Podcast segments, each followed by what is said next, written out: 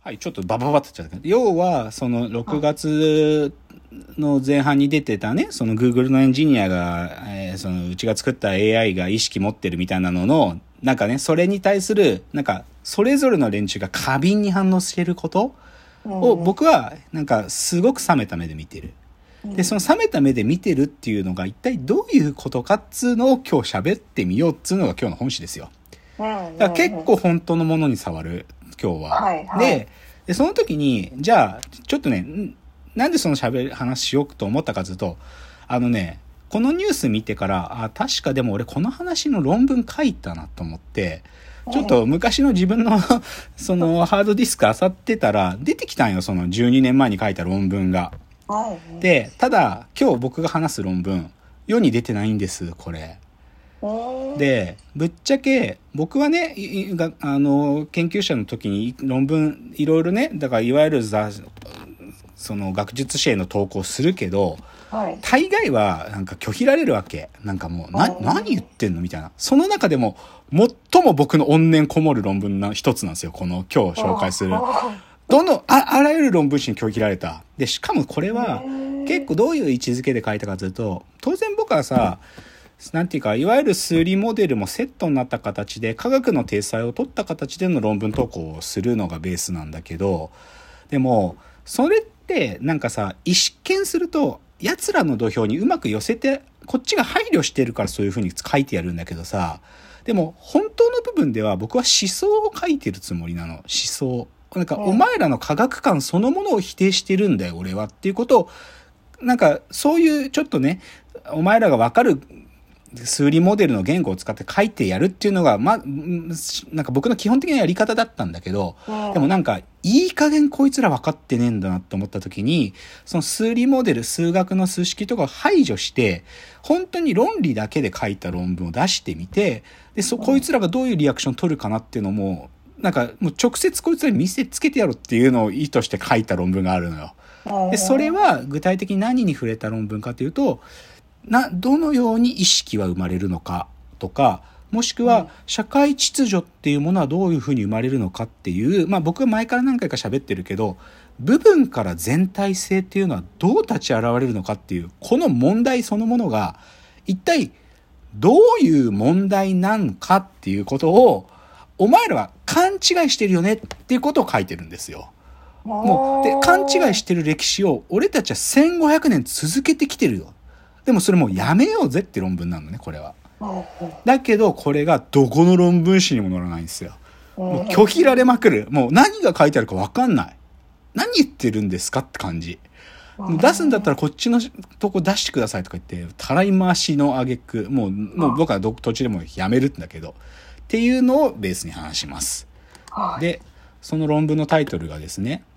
秩序問題という存在論っていう 論文なのね。まあ、この問論文自体がね、うーん、まあでもこういうやつですよ。で、今日この論文の、なんかここの出てくる重要なキーワードの、秩序問題っていうのが結構重要なんだけど、僕の、はい僕のテーマ設定としては。てかまあこれ社会学系の雑誌に投稿した論文だったから、わざと秩序、社社会学者たちが反応できる問題設定でやってるの。だけど、はっきり言って、この秩序問題っていう場所を別のものに置き換えたって全部成立するの、これは。進化論という存在論でもいいし、もしくは、形態、しあ、うんとね、発生という存在論って言い方でもいいし、他にも、意識の創発という存在論でもいいし、で、今日この話がメインだけど、クオリアという存在論っていう言い方をしても成立するの。だから、この〇〇という存在論っていう言い方の、この〇〇っていう部分は、はっきり言って科学が対象としているいくつかの何でも当てはまる。その、それを意図して書いてるわけ。で、なので今日は、フォーカス当てるのは、存在論って言葉に最後たどり着きたいんだけど、その手前にある二つのちょっと道具立てを言うと、一つはハイデガーです。はい。ハイデガーの、ハイデガー存在論、ハイデガーが考えた存在ってものの二つの存在形態の話をするっていうのが一個目。で、もう一つは、あのー神経生理科学の連中や、まあ、最近の言葉だと脳科学って言ってもいいけど、神経生理学とか、あとは認知心理学者たちが言うクオリアという概念があるんですけど、はい。そのクオリアっていうこの概念を使いながら、でもこのはっきり言ってクオリアっていう概念はさっきの Google のやつが AI に意識が生まれたっていう話の意識の話にも完全に接近する概念装置なので、だからこのクオリアというものを使いながら、ちょっとその Google の連中がまたこんな話してんの？っていうことに対するせ、まあはっきりとちょっとど真ん中の答えを言いたいというそういうお話です。じゃあちょっと順繰りいきますよ。はい。まず、じゃあね、どっちから行くかというと、クオリアから行った方が多分わかると思うんで、クオリアって話しますよ。はい。で、深谷さん、クオリアって単語聞いたことありますか？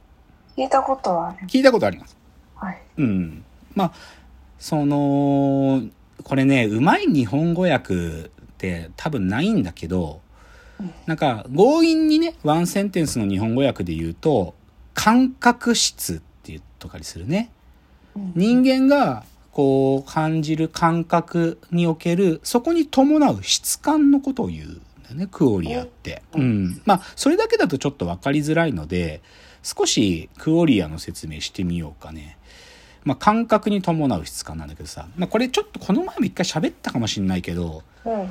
例えばですよ、まあ、これよく言われる例っていうのはリンゴがありました。あ赤いリンゴがありました。で、そのリンゴを見るじゃない？僕が。っていう時と、同じ赤いものなんだけど、夕日の赤、夕日の赤赤い夕日があったとするじゃん。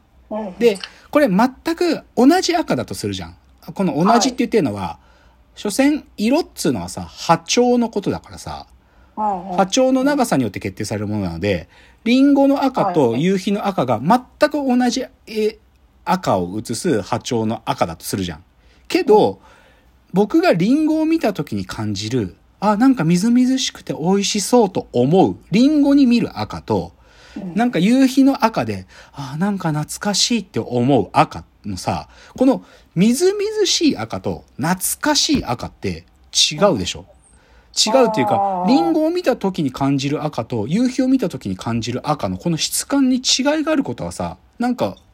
僕ら主観的レベルでわかるよね。うんうん。で、だけど、物理的に考えたら波長の長さが全く同じなのに、なぜ我々にそういう質感を伴った感覚っていうのが立ち上がるのだろうか？という問いを、ある時神経生理の連中や認知科学の連中、認知心理学の連中が考え始めて、それをクオリアって呼び出したの。だからでも不思議な話じゃない？なんかさなんなんていうの？そこにもしね言語的理解が伴ってこれはリンゴの赤だからみずみずしいって思ってるんだったらどっちかっていうとこの質感っていうのはさ言語に近い話なははずなのよ。言語っていうのはうんリンゴってことを分かった上でのその赤を見てるから。けどさ、はい。なんかこれがそのでもおそらくそうじゃないんだよ。なんかさなんつうの。だって所詮僕らの目に映ってるのはさ網膜に映ってそこに入ってくるさ光の波長なだけなんで、うんなんていうか物理的に考えたらこの質感ってどのタイミングで生まれるのっていうことを散々考えてるわけ脳科学の連中とか、まあ、これ哲学者も考える問いなんだけど。で、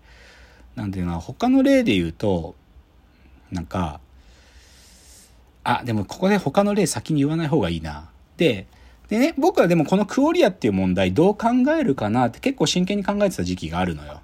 はい。まあそれはその人間の意識っていうのがどう立ち上がれるかとか、意識とは何かってことに考えることと非常に近い問題設定だと思ってたから。で、なんだけど、ある時もこれについて明確な答えを僕は手にするんです。で、冒頭今日紹介したい一冊の本があって、そのさっき書いた僕の論文っつうのは、基本的には元ネタがあって、それが、この入藤元義さんという人のですね、はい。相対主義の極北っていう名著があるんですよ。はい。で、この本の中に、えっと、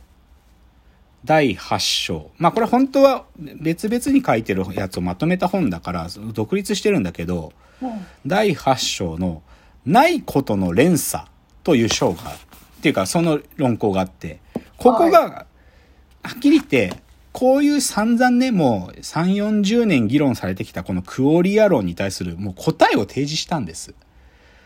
で、僕はこれに非常に、で、これね、なんか、入藤さんの書き方だと少し足りない概念ピースもあるんだけど、でも、基本的にはこの入藤さんのこのクオリア論っていうのが、はっきり言って、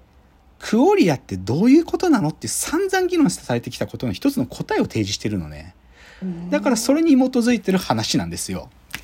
ではい、じゃあちょっと行きましょうかね。でね、はっきり言って、クオリアの議論って大きく二つに分かれるんですよ。ではいそれは、入藤さんの使ってる言葉そのままで言うと、主観主義って態度を取る奴らか、機能主義って態度を取る奴らなの。はいこれちょっとはい一個ずつ説明していこうか。はいで、主観主義の方が分かりやすい。さっき僕が喋ってた話で言うと、だってクオリアって、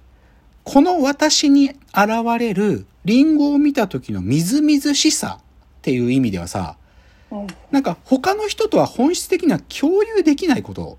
なんだよ。だってさ、うん。他の人も同じようにリンゴを見てみずみずしいと思ってるかなっていうのって、言語にしてしまえばさ確認できるけど、でも本当に俺が思ってるみずみずしさとこの人が思、う捉えてるみずみずしさ同じかどうかってわかんないでしょうんつまり、クオリアってそれくらい主観的で私費的なものだっていうことを徹底しようとする立場の人たちがいるの。だから、この私に起きてるみずみずしいと深谷さんに起きてるみずみずしいは絶対に協約不可能だよねって態度を取る人たちが主観主義者っていう。でうん、これは最初のクオリアってものをなんか問題設定をした時のその問題意識にもうあまりに忠実でいる人たちね。あまりに忠実にいる人たち。もう絶対に及び得ない主観的なものなんだっていう態度を取る人たち。あ、やべ、時間来ちゃった。これが一つ目の態度です。ちょっと次行きます。